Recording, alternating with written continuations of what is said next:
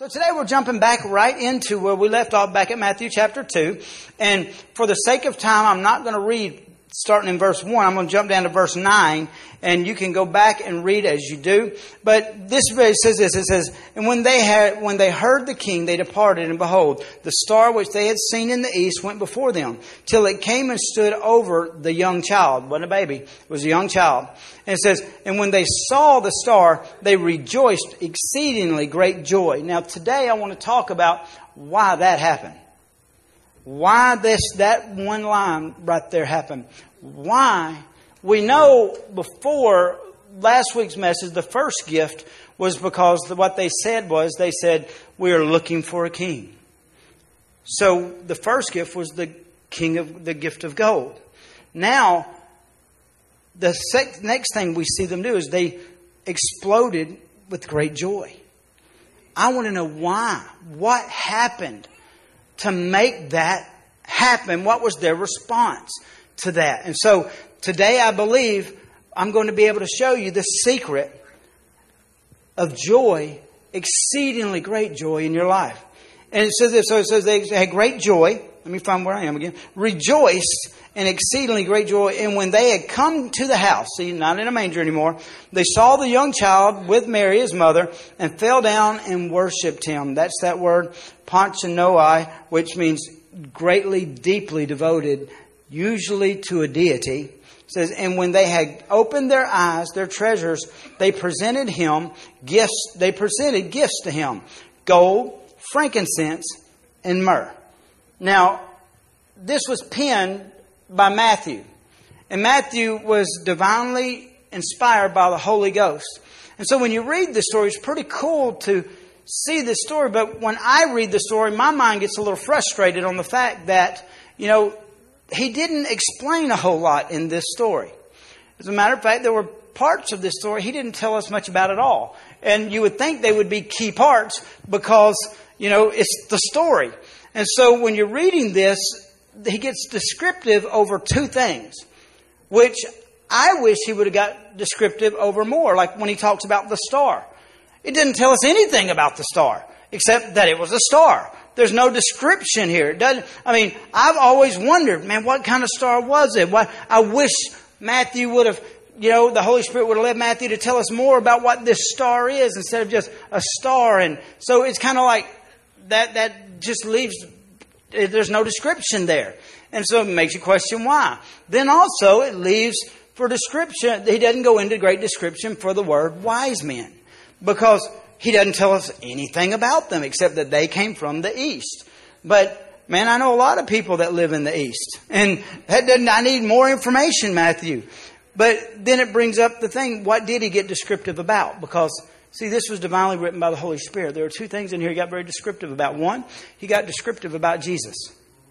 He let us know things in his life had changed. He no longer was a baby. He now was a young child and he was living in a house and he was with Mary in the house. And so he got very descriptive because the whole story, the whole point is Jesus.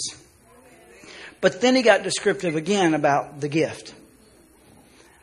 And he broke the gift down it says he presented to them gifts. So now, if he would have used the same English and same thought patterns as he did the star, it would have said he'd have brought gifts, but he didn't.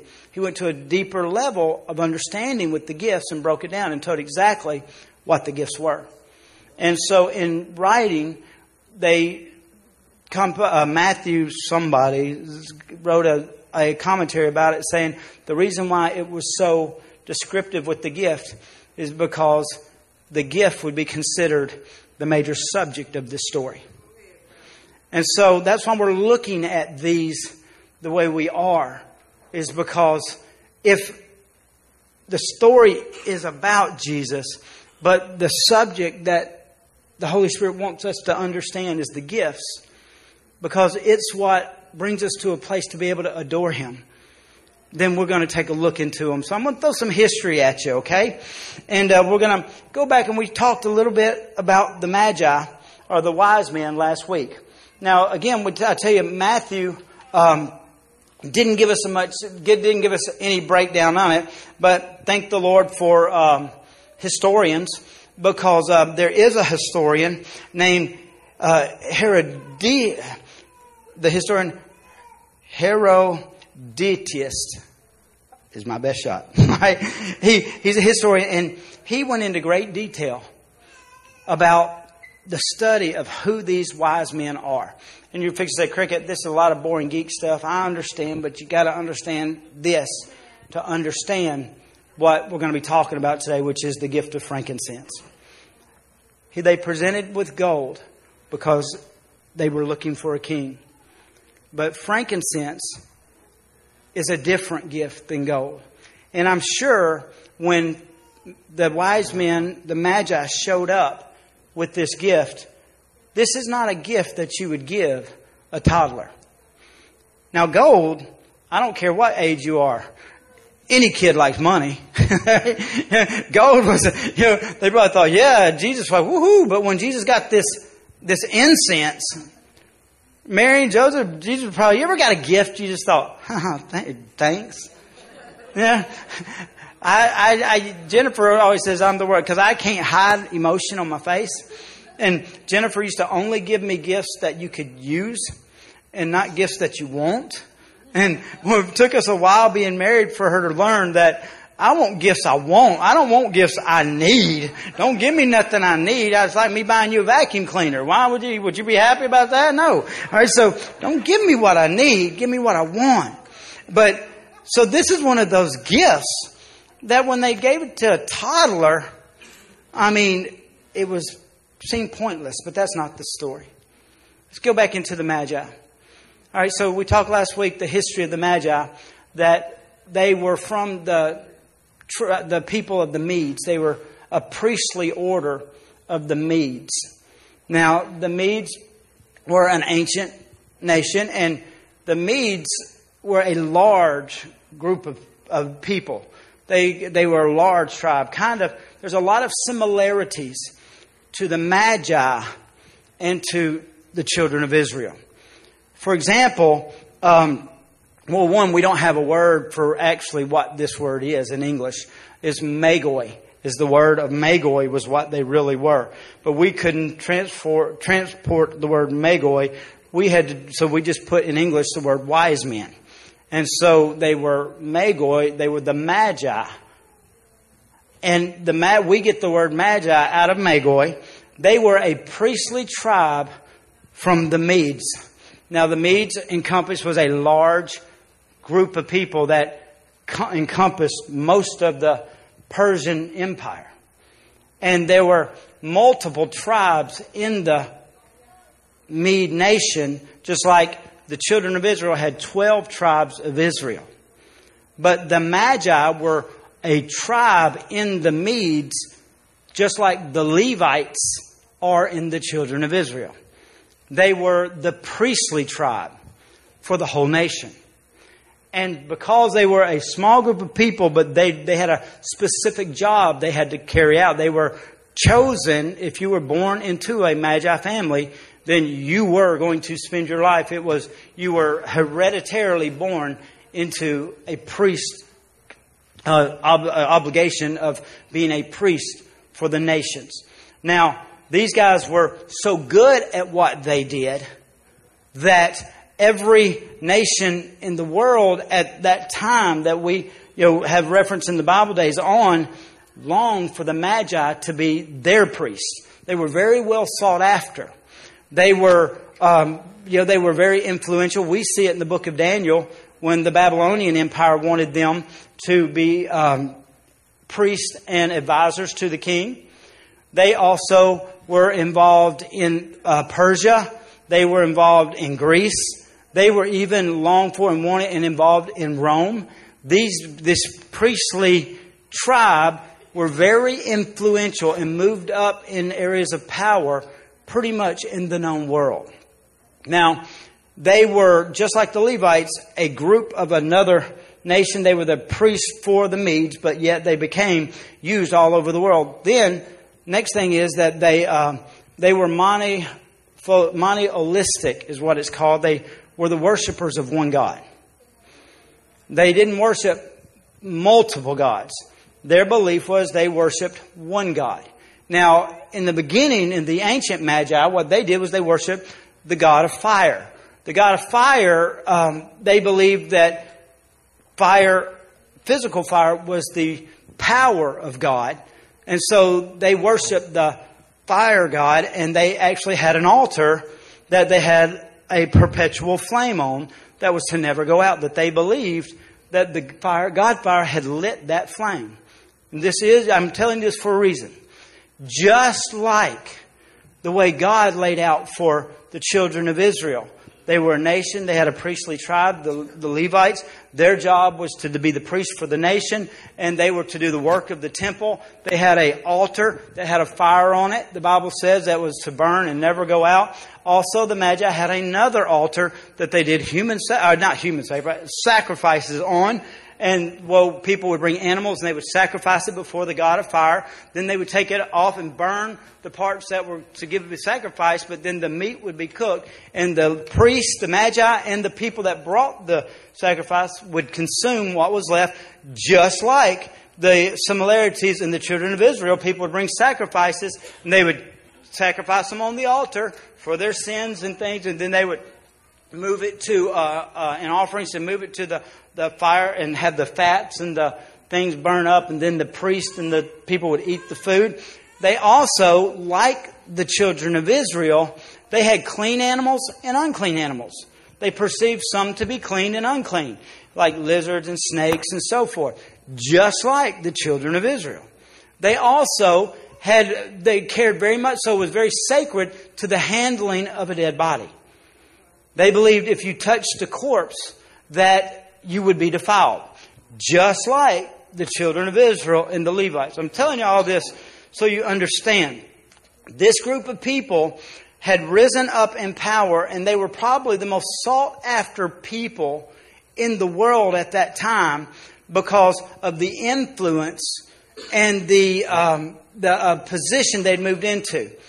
They had become so powerful that they at their jobs of advising kings and you know being priests for nations that there actually became a saying in the old days and we can see it in two places in the bible in the book of esther esther 1 and in daniel chapter 5 it said this it says the law of the medes and the persians.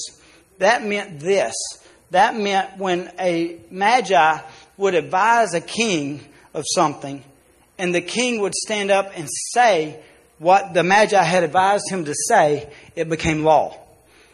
For example, when the Magi or the, the, uh, advisors told King Darius and Daniel, you should make a law that says you can worship nobody but you. When he stood up and said it, it became law when they said you should make a law that nobody can pray to anybody but you, and the king stood up and said it, it became law. That's how powerful these guys were. They, they were so powerful to be a Persian king, two things had to take place. To be, before anyone could be crowned king, if they were a prince, and before they could be moved to king, two things had to happen. One, they had to master the art and disciplines of a magi. And then two, they had to have the approval and the appointment of the Magi. These guys were so powerful in society and history at that time.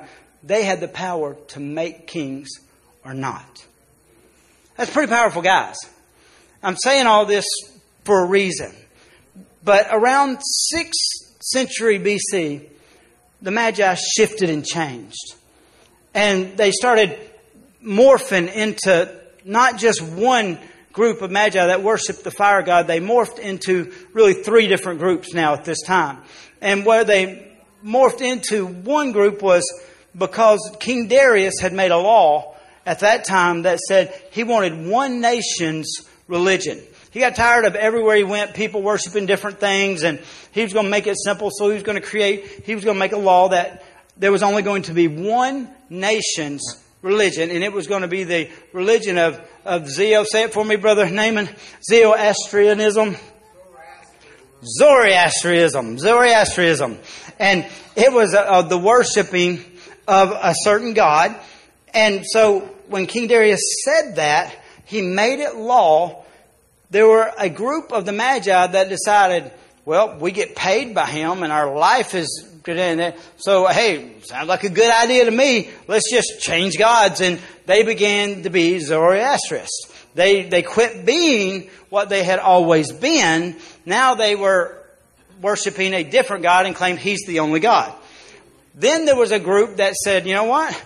We believe in what we've been living for. We believe that the fire God is the real God. So they didn't convert to the new Christian, the, the not new Christian, the new religion just because a king decided it should be.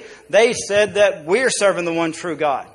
But then there was this other group of magi that we find in the book of Daniel that had been influenced by Daniel. Because Daniel had been instrumental in Daniel chapter 5 in saving their life. And when Daniel had saved their life, King Darius put them over, put him over all the magi. Daniel now became the leader of the magi. And the magi that served under Daniel, they, Daniel introduced the biblical teachings, the Levitical teachings, the, you know, the God Bible, and they, they began to see Daniel serve and live for the true God. And what happened was, they didn't see Daniel just doing this out of religion. They saw Daniel doing this, and as he worshiped and served Daniel's God, they saw Daniel's God get involved in Daniel's life. As a matter of fact, they saw Daniel's God close the mouth of the king's lions. They saw Daniel's God get into the fire with Shadrach, Meshach, and Abednego and walk around with them while they were right in the middle. They saw Daniel's God when Daniel, out of devotion and worship, chose not to partake of the king's stuff like others were, but to keep his devotion to his God and eat the things that his God were okay. They saw Daniel get healthier than all the rest. They saw Daniel get smarter than all the rest. They saw Daniel become better looking. That's why Christians are so pretty. As I tell you what, if you're single and you want to get married, hey, go to church. Christians are better looking than anybody out there because that's what happens when you serve God. And so it, the Bible says that they that the king picked the best looking, the smartest, and the wisest, and Daniel was their leader. So he was a good looking cat, but it's all because he chose to serve the living God. Well, this impacted the magi that were serving with him. And when by history we know that they began to study the God of Daniel. And they began to look into the Bible and find where the prophecies about Daniel's God were there. And we know that when it came hundreds of years later, we find a group of magi still believing in the true God that they saw get involved in Daniel's life. It wasn't just anymore a life of service to a God and you not get anything for it. It just service to God because it's the right thing to do, or service to a God that sits so far away from us that we can't have any involvement with them. That is religion. For years, this priestly group of people just lived religion. But then they encountered Daniel, and Daniel had a relationship with a living God, and it just wasn't just service to, to the God, it was involvement and relationship with the true God. And He wants to be involved in your life as much as you want to touch Him.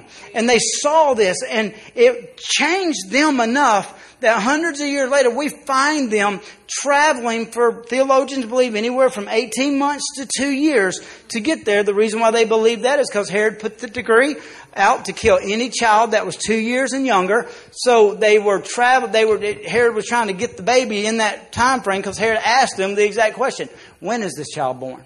So there's a time frame for us to understand to work with. They were willing to travel up to two years to have a chance to encounter this God. Now, that's really big when you understand the gifts. All right, so into what I get, these are the Magi.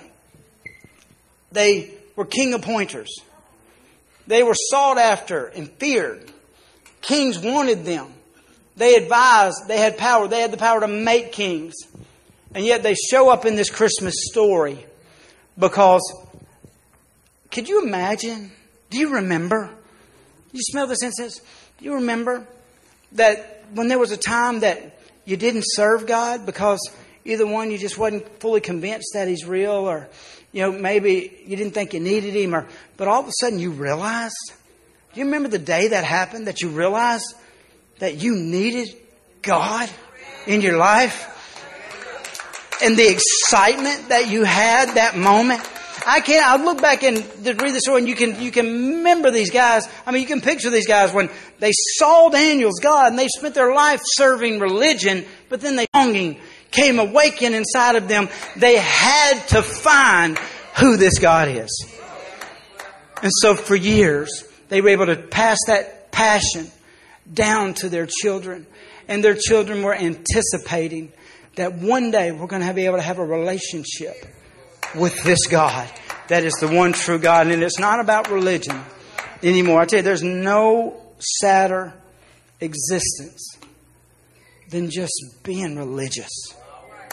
Doing what we do and never having a relationship with God. Tell you, if you're going to waste your life, don't waste it doing that.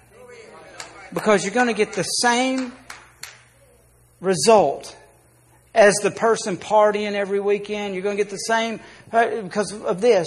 You're, when when it's all said and done, Jesus said there's going to be many say didn't do this for you, didn't they? Said that's our religion because I never knew you. You you can do religion and not know God. And I'm just going to be honest with you. Religion is no fun. If you're just going to do religion, you might as well go sin because the Bible says there is a little fun in sin. But religion, there's nothing in it a lot of work, a lot of effort, a lot of headache, a lot of bitterness, a lot of cantankerous people. But there's more than religion. There is relationship available. And then this is what it says. The reason why all that's important is because, see, it wasn't like they had to, the Magi didn't have to accept this new thing. You can see the hand of God was preparing the Magi worshipers of another God, He cares about them too. And He had prepared them, and He'd even laid out the blanket of how the worship protocols for the real God were so similar to theirs that it wasn't a hard pill for them to swallow. That when they recognized the God that was actually involved, in them, they were able, I can live that, I can live that life. Wasn't this outlandish? I'm here to tell you, say, I don't think I can live for God like I see other people. I'm here to tell you, you can. It's not that hard. You just decide He's King. You just decide He's King and you can do it. It's, it's not that foreign of a concept.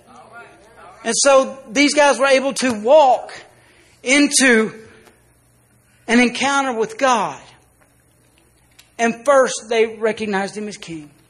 They gave him kingship. But then, the Bible the second thing they gave him was frankincense. And this is important, and we're going to break down frankincense now, and then I'm going to try to merge these two history lessons together, if that's okay. All right? Um, they, they decided he would worship, they would worship him as king, and then they brought gifts. The next gift was frankincense. Now, frankincense is real important to the Jewish people, but can you imagine how Mary and Joseph and Jesus thought about that gift? You don't give a kid that. But this gift just wasn't a gift. Uh, you gave when they gave him the gold, they thought, "Yeah, we can use that. I can see how they that's a good gift." But when you gave us the frankincense, you don't give a toddler that. You know what good is that for a toddler? Well, you got to understand what. It is. In the Jewish worshiping of God, frankincense is very important. As a matter of fact, it's mentioned 17 times in the Bible, and it's an association with the worship, and it's an association with the priestly duties to our God. And so, frankincense is extremely important when it comes to understand that the gifts that they gave them were not just go to Walmart and try to find something that you think they would like. They were very prophetic and emblematic into this story, into our lives. It's important to us what they gave them. It still affects lives, what they gave him. And frankincense is a incense that is burned. 17 times in the Bible it's mentioned, and every one of those times it's mentioned it's in association with priestly duties or priestly worship. Very important. Priests used frankincense for the priest and as a duty of the priest unto God. All right, so what they did was one, this frankincense, it was a smell. You can smell it. That's what's actually burning, is the, the smell of frankincense. And it was to be burned and placed on clothing. When a, a priest was anointed, he was to have the oil infused with frankincense put on smell like frankincense. All right? When he when they would do priestly duties, they were burned. In the going into the tabernacle, it was to burn and create a smell inside there that was very noticeable. And they, as they would spend time in it, they would smell like it. It was also mentioned in offerings to the Lord. As a matter of fact, there was a what they call a meal offering. And in a meal offering, it was used, and I want to read to you because this is how sacred of a thing this is. If we can go to uh, Exodus chapter 30, I got to find it in my notes. I'm all over the place. In Exodus 30, this is how important this was. 34 says, And the Lord said to Moses, Take sweet spices stacte and omcha, whatever you, how omnicha, however you want to pronounce it, and galbanum. All right, now these are spices, okay, that they're going to take and they're going to mix. And I'm going to bring these back up later. Just put them in your mind, okay? I'll bring these back up later because it'll be important to us. It says, and pure frankincense. So they had spices, but it was to be added to pure frankincense. Theologians and writers say that this was really the main ingredient to this concoction was frankincense. The others were additives to make the frankincense stronger. I'll explain that later. It says, And you shall make of these an incense, a compound according to the art of the perfumer, salt, pure, and holy. And you shall beat some of it very fine and put, put some of it before the testimony in the tabernacle of meeting, where I will meet with you. And it shall be most holy to you. It says, But as for the incense which you shall make, this is what I want to show you. This is how important this is. You shall not make any for yourself, according to its composition. It shall be holy for the Lord. Now, check out what it says next. Whoever makes any like it to smell it shall be cut off from his people. This is how important this was. God said this this is to be used coming into my presence, coming into the tabernacle, and by priests. And this is actually a description of the meal offering, the grain offering, which was told by them to do in an act of thanksgiving and an act of obedience. And it says this so when they did this, it said this it's such a holy thing that you cannot do it for any other reason but for me.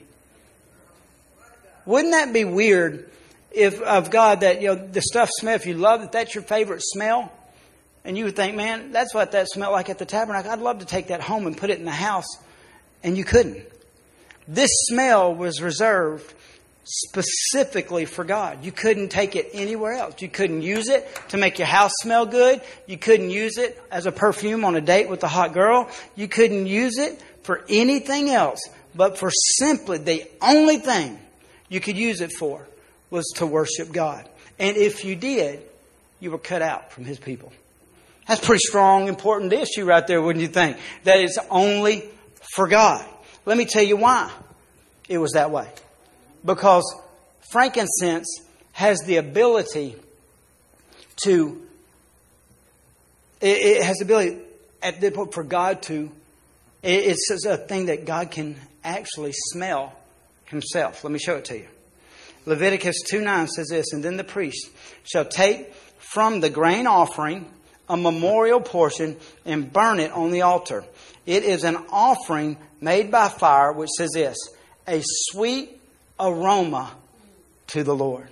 Amen. Saying that God smells, can smell, and He likes this smell. It's a sweet aroma to him. He loves to smell frankincense. Picture him up in heaven when they would do this grain offering. He'd sit in heaven. Man, that smells so good. Man, that's, do you know what good smells do? Good smells draw you to them. Anybody, you ever been anywhere, um, walk in the house after a long day and you're hungry and you open the door and somebody's cooking something that just smells amazing. Where's the first place you go? To the kitchen. Right? I mean, you know, times where you, we'll be working on jobs somewhere and man, there'll be a barbecue pit burning somewhere and I'll be smelling that and be like, man, where's that coming from? That smell, a sweet smelling aroma has, it, it makes you, it has, gives you a desire to want to go and be drawn to this thing. Same thing works with God.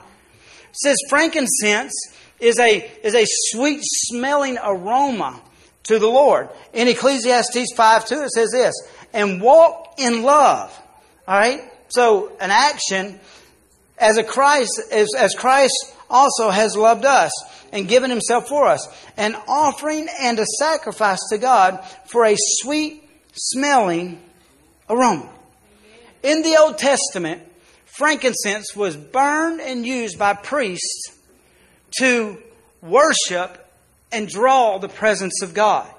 In the New Testament, we have the ability to have frankincense in our lives, not necessarily physically, but we have the ability to symbolically have frankincense that does the exact same thing. Everything in the Old Testament is a shadow of the walk that we have with God in the New Testament. So when these guys would burn frankincense in the Old Testament and it was a sweet smelling fragrance to the Lord, the way people lived in the New Testament has the same ability. It comes down to this.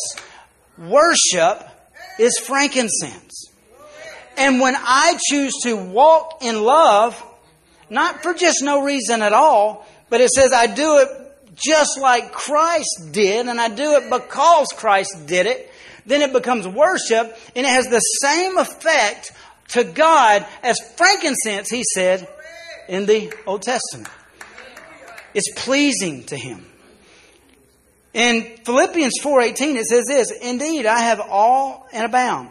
I am full, having received from Epaphroditus the things sent from you, a sweet smelling aroma, an acceptable sacrifice, and well pleasing to God. What happened here was Paul was giving, writing this letter to the Philippians. He said, you know, that the offering that you gave was a sweet smelling aroma to the Lord, and it pleases Him. Isn't it amazing that we have the ability to please God? Man, I get up every day thinking I, the way I am and who I am and what I do, I ain't nothing about me can please God. Is not God's so mad at me and unhappy. But the Bible says I have the ability to please Him. All right, so Psalms 141 says this, verse 2 it says, May my prayer be set before you like incense. May the lifting of my hands be like an evening sacrifice. We need to understand one, the Magi, what they were. They were priests. Number two, we need to understand their gift, what they brought. The frankincense they brought was a spice used by priests be able to, for, for the priest and to be able to worship God as a priest. Now you got to understand what a priest is. A priest is a representation of people to God. Just like the Magi in the Old Testament, there was a tribe that was chosen, and their job was to represent the nation to God. Now, same thing worked for Leviticus, the tribe of the Levites. The Levites were a, the Levite tribe, they were the priests, and their job was to present the children of Israel to God. They were the middleman. The middleman. And you say, well, in our culture, middlemen aren't good. We, in America, we want to get rid of the middleman and just get straight to the source. But you don't understand. We are in desperate need of a middleman. And there's never been a greater middleman than Jesus. What these wise men came doing, bringing this frankincense, is they came before this child and gave him this gift that was only to be used and given for God. So what they were doing was they read down and he was giving this child a symbolic gift that was saying, you're not just a king, but you're also a priest. So priests were to take frankincense and use it in the duties and in the worship of God. They were pronouncing prophetically to the world that Jesus is a priest. Because me and you need a priest. We need a middleman. Ever since Adam and Eve fell in the garden, there was this gulf built that separated man from God. And it didn't matter how religious, how hard, how much we tried to get back to God. The gap was too big. We could not get back to God. And God could not get back to us. So there had to be a middleman, a representation of us to God that would bring us back together. And these men, these wise men, understood. They had spent their entire life in rituals and worshiping of other gods that they'd never been able to get to. But when they saw the star, they recognized something's fixing to change. We have longed to have a relationship with the living God through generations upon generations. And now, this star tells us it's about to change. For the first time in our history, not only do we got to just go through the rituals, but we are about to be able to step in front of a priest that will connect us back to who God really is. And it won't be out of service and it won't be out of ritual religion. We're going to be connected back to God. And they understood that. In the book of Job, he, there's a unique scripture. The unique scripture in the book of Job said this Job 9, verse 33. Job's life had gotten in such a bad mess Everything was falling apart. Everything was broken. And the truth is, he didn't do anything to deserve it. I mean, he was in a mess. And look what his prayer was. He says, If there was only somebody to mediate between us, someone to bring us together. Job's cry, and that's been the cry of humanity since the fall of Adam. As a matter of fact, theologians and scholars believe that Job is the oldest book in the Bible besides Genesis 1 1. It's the oldest book. Job predates Abraham. So the first actual man that we see out here, we see him saying, if I only had a way to get back to God, if I only had a mediator, if I only had somebody that could bridge the gap, this situation that I'm in could be different. You may be like Job today. You may feel like God is so far away from you. You have messed up too much. You've gone too far. You're in such a bad spot that there's no way you can get back to where you need to be or long or desire to be back in. No matter how hard you try, you just keep seeing like you keep falling farther and farther away. Your prayer is exactly like if there was just somebody that could bridge this gap that we can't. The wise men recognize that there is somebody and he's here. And so they brought him this frankincense and said, Be our priest, be our mediator, be our middleman. And there's no greater middleman than Jesus. There's no greater priest. The book of Hebrews, the whole theme about the book of Hebrews is that Jesus is called our high priest 11 times in the book of Hebrews. The main theme is Jesus being your high priest and my high priest. And in the book of Hebrews, chapter 4, it says this it says that we have a high priest. And it says that our high priest who ascended into heaven, Jesus the Son of God, let us hold firmly to the faith we profess, unable to emphasize, uh, unable to emphasize with our weakness, but every way, just as we are. Yet he did not sin. Let us then approach God's throne of grace with the confidence so that we may receive mercy and find grace to help us in our time of need. This is what he's saying. He's saying Jesus is our high priest. And he's not just a high priest like any other high priest. He's not one that doesn't understand what it's like to be you. Because you got to understand, God was fully God. Jesus was fully God, but he was also fully man. And so we don't have a God that don't understand. We don't have a God that hadn't been through what you've been through. We don't have a God that is so disconnected. I'm, you may make a political comment.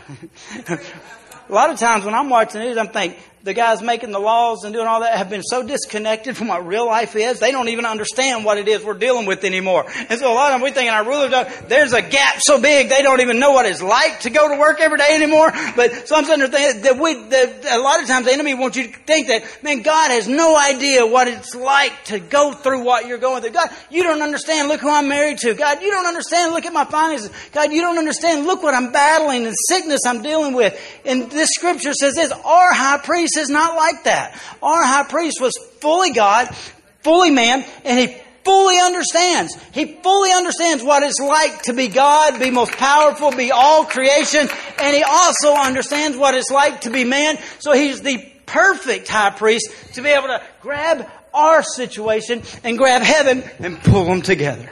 And there isn't anyone else, and no one ever in history has been able to do that. And these wise men were able to recognize that this baby wasn't just born king, but this baby's born with the purpose of being my high priest. And when you understand, see, like this. I was told the early service, you know, I hate ants. Uh, it's one of my things. I mean, I can deal with spiders. I can deal. I hate ants. And so my girls are messy. And so they leave juice boxes in the playroom and things like that. And ants, I mean, it's like they put it on the ground and the next day ants will be there. So I'm griping at them all the time. Throw y'all's trash away. I put in their playroom. I got four trash cans in every corner because they won't throw their junk away. And I said, throw your stuff away. We don't get ants. But since I can't teach them, I had to get a can of Raid. So I got Raid in the kitchen. And when I come in I find ants, man, I just kill them. I kill them all. I go out in my yard during summer and man, I poison every ant hill and I will pour, I pour gas on them and lit them. I've got this vengeance against ants because my feet have been bit up so many times in my lifetime. I hate ants. All right. So I, when the ants are in the house, I'm going to kill them. And the girls know that. And when the girls were younger, they, they, they didn't mind me killing red ants, but they didn't want me to kill the black ants. All right, because the black, the red ants will burn you up. But the black ants, the girls are like, Dad, they're never, they'll get them on their hands and play with Don't kill the ants, Dad, don't kill the ants. But I kill all ants. And so whether they're black, green, yellow, purple, white, whatever, I'm to kill an ant. And so I kill them and the girls used to get when they were younger, run ants, run, he's to kill you, he's to kill you. And you know, there wasn't one single time the ants ran. But it's because they didn't understand what was happening or what was going to happen or what the girls were trying to do for them. But if the girls, and I have watched Ant Bully, so I know it works, if the girls would be shrunk down to ant size and learn to speak ant language and get in there with the ants, I'm sure there's a lot of ants that would listen and run when they say, Dad's coming with the can, run. And they would actually become the ant savior. That's exactly what a priest does. And Jesus is our high priest. And he understands what it's like to be an ant. Because he was willing to save you and me by being shrunk down to our level and speak our language and deal with our issues and walk through our life so that he could save ours. And then he went back to heaven as our priest. He stands before God as a mediator. He's our middleman. The middleman in a lot of business transactions, like Jennifer, my wife's a real estate agent, and a lot of people think, I ain't giving that real estate agent a commission. Well, we've watched it happen time and time again because people don't sell houses a whole lot. And they don't understand the legal issues going on in selling of houses. And so when you become a realtor, you have to take law classes and things like that to be able to protect your client from being sued or ripped off or buying a house that's got issues. And so that's what a realtor's job is. They're just a transaction coordinator that's to protect their client. They're the middleman. I've watched a lot of people make a lot of mistakes for getting into business deals without a middleman because they just didn't want to pay what it costs to have one. And I've also paid a lot of middlemen in my life, and they've saved me tons of headaches. I've been able to walk away from bad real estate issues because our real estate agent would let us know what was actually happening and save us fortunes. Saying that say this Jesus is our middleman. He's our priest, our representative. But we've got a priest like no other priest. Bible says in Mark, it says that when Jesus ascended to heaven, he went as our mediator. But it said this it says he walked in and he sat down at the right hand of the Father. Now that's odd. That's very odd that that takes place. That we read over some. We read the scripture sometimes. We just read over some very important things sometimes. For him to go to heaven as our high priest and to sit down is odd. Because in the designation of the tabernacle in the temple designed by God, there was something that God did not put in it, and it's a chair. Because priests' jobs were never done. They got up day after day and had to lay sacrifices before the Lord to keep the people covered and to keep the offerings going. And so their job never ended. So the priestly on duty job was to never sit down because the work was never done. Jesus, being our high priest, the Bible says, Hebrews teaches that he's the, a, a higher priest. He's a greater high priest. As his blood speaks of greater things, he walked into heaven and he sat down. Do you know why he did that? Because he finished the work that a human priest could never finish. He came in and he sat down. And when he sat down, he said this, it's enough. I have bridged the gap.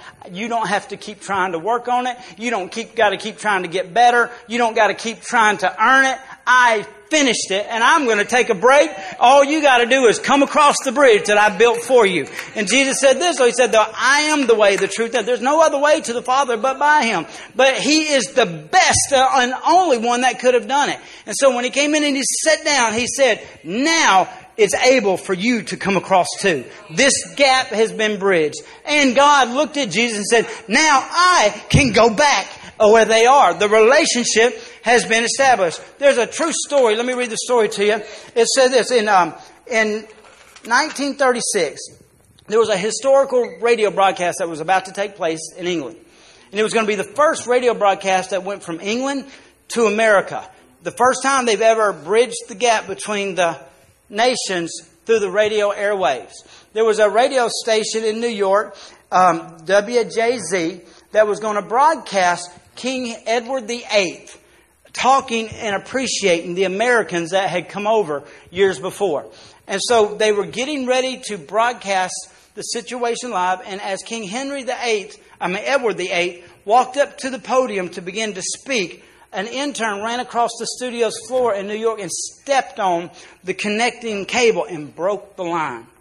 And all the engineers and everyone began to freak out because no one could figure out how to fix it in time. And this is what happened. One smart thinking um, intern jumped up, ran over, and grabbed one side of the cable with one hand, grabbed the other side of the cable with the other, right as the king began to speak. And when he began to speak, the nation of America heard every word King Edward VIII said. The words that King Edward spoke from England, traveling through, went through the body of this intern and came out back to the people that were to hear. That's what Jesus did. He became a transmitter that bridged the gap and let the word from heaven be able to impact the life of earth. And he's the perfect mediator when no one else knew. It actually became him that did it. Now, that's so important for this reason. Because a priest, first Jesus, what God said, the work is done. But the next thing you got to look at is this, going back to the Magi. They had seats beside kings. They were a priestly tribe, and this is what they did. There were only two people that were allowed to sit beside a king generals and priests. And their job was to advise kings in decisions that were to be made. The Bible says Jesus is sitting in that seat at the right hand of God in heaven today. And he don't got his mouth shut. The Bible said he's actually interceding. He's actually talking to God about you and me. It says he's sitting there and he's telling God, God, we need to fix her health today. God, we need to reach their kid today. God, we need to get their finances. God, we need it. And when a king listens to a priest, it becomes law. Is what the is the Persian laws. It was the laws of the Persians and the Medes. When the king would repeat what the priest had said, then it became law, and once it became law, it couldn't be broken. God and Jesus are in heaven today. He is standing before God, or sitting before God, interceding on your behalf, saying, It says, so we can make known our petitions and the petitions of others. Come boldly, because Jesus don't mind asking God for anything for you, because He loves you so much. And He's sitting there, they're having a conversation about what and how things should be done in your life. And the Bible tells us, out of those conversations, only good comes your way. And so God is sitting there talking about good things to be released because He is the high priest. And when they gave Him frankincense, they recognized that everything's fixing to change. This desire inside of us to be have God involved in our situations can now be fixed. So they offered him frankincense. Now let me tell you, and then I'm closing, how they get frankincense. It comes from a Boswellia tree that is um, native to the Afghan, the Arab and those nations. It's an Arab nation tree, and like Saudi Arabia grows there, those Arab nations in that area, it's there. So it wasn't natural in Israel. It only got to Israel by being imported on caravans.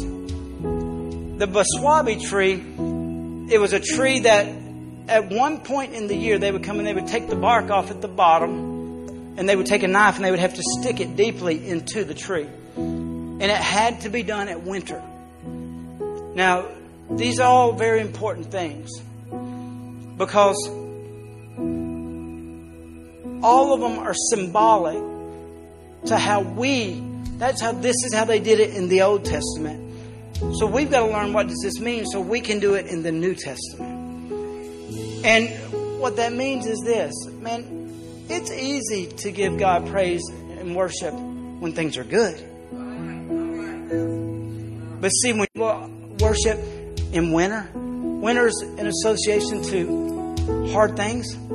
This is what the Bible says in Job. The Bible says, Surely there is treasure in the snow. In the middle of your hard situation, in the middle of your winter season, there's a treasure available to you. And the winter, they had to stick the tree in the winter, and it would ooze out a amber colored sap. And it would they it was a resin and when it would dry it would turn white. And the actual hebrew word for frankincense is actually the word white. It's the white incense and then they would grind it down and then they would burn it but remember i told you i'm going to come back to these weird spices that were there before see there was that galbanum spice that was historically repulsive to the smell. When you smelt it, it was bitter, is the best way they describe it. It, it was repulsive, and yet God said, put this in there with it. Because what that being in the incense and the frankincense would do, it's the same thing well vomit does for me and you. How many ladies got up this morning and sprayed on some perfume? All you ladies with your hands up, you sprayed well vomit on yourself today. Well vomit, it's actually got a name, but it's actually well vomit, is a digestive wax goo junk that forms in only sperm whales. And it is repulsive. I mean, fishermen, they love to see it, they hate to smell it. But what they do with it is they mix. You can take it and you mix it with fine perfumes, and it enhances the smell and it makes it last longer on you. It's one of the most valuable things on the earth. A pound, uh, uh, it sells for, uh, right now, I Googled it this morning, $40,000 per kilogram. To put it into reference, some fishermen a few months ago found a 220 pound piece floating, and it was worth $3.3 million. Changed their life forever.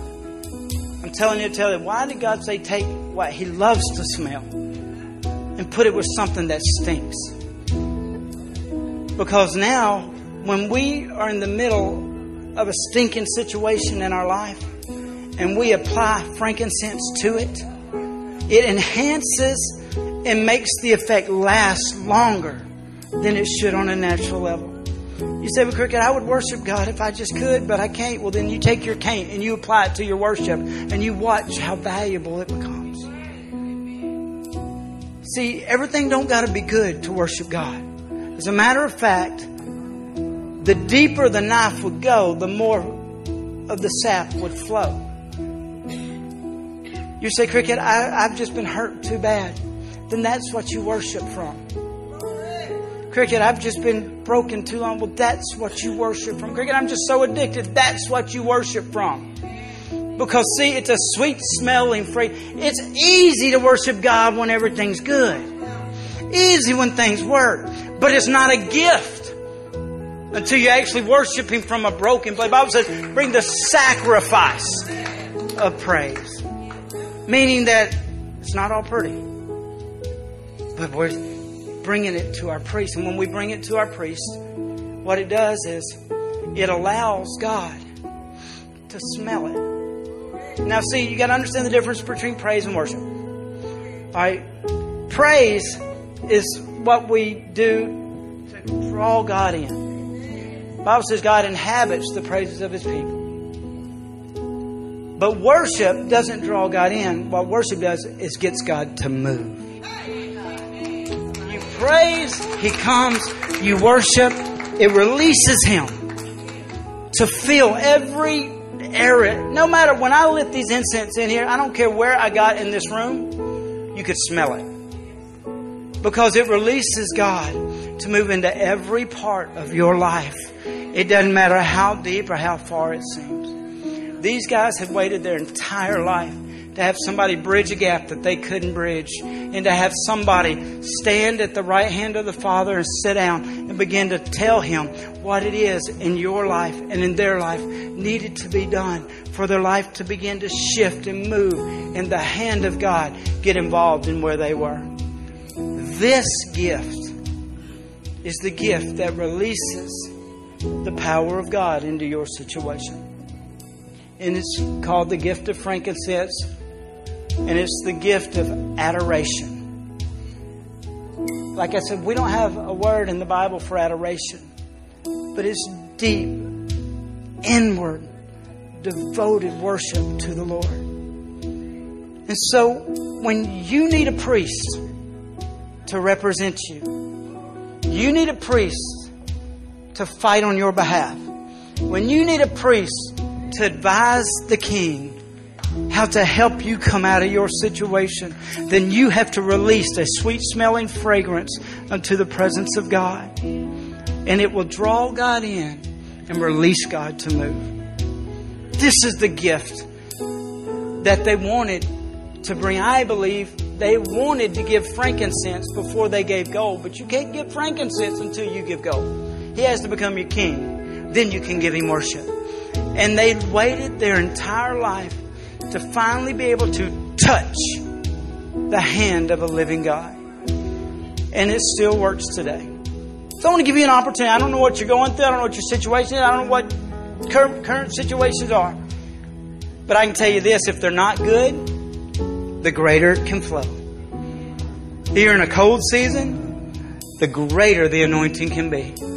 And you'll just begin to lift up a worship your high priest, that is a greater high priest, will begin to intercede and work on your behalf. And what the king repeats a priest say becomes law, and a king's law cannot be broken. So I want to just give us that chance. Pastor Lee is going to lead us in this song. Go, come, let us adore him. And I want you to reach into your deepest broke, your deepest hurt, your deepest place and see, this is where I told you they came and they they asked, "Where's the king?" They came seeking the king. But you know what I think they got excited about when it says they were exceedingly full of joy? They knew what they couldn't do was about to be done. I want to prophesy this over you today. What you can't do is about to be done. Your priest is about to bridge a gap that you can't fix. You can't change her heart. You can't heal your body. You can't have that. You can't do what's about to have happen. But I'm telling you, when you worship your priest, he can do what you can't be done. So let's worship from a place of adoration, and then you'll be dismissed. Bring us there, Miss Leah. Oh, come, let us adore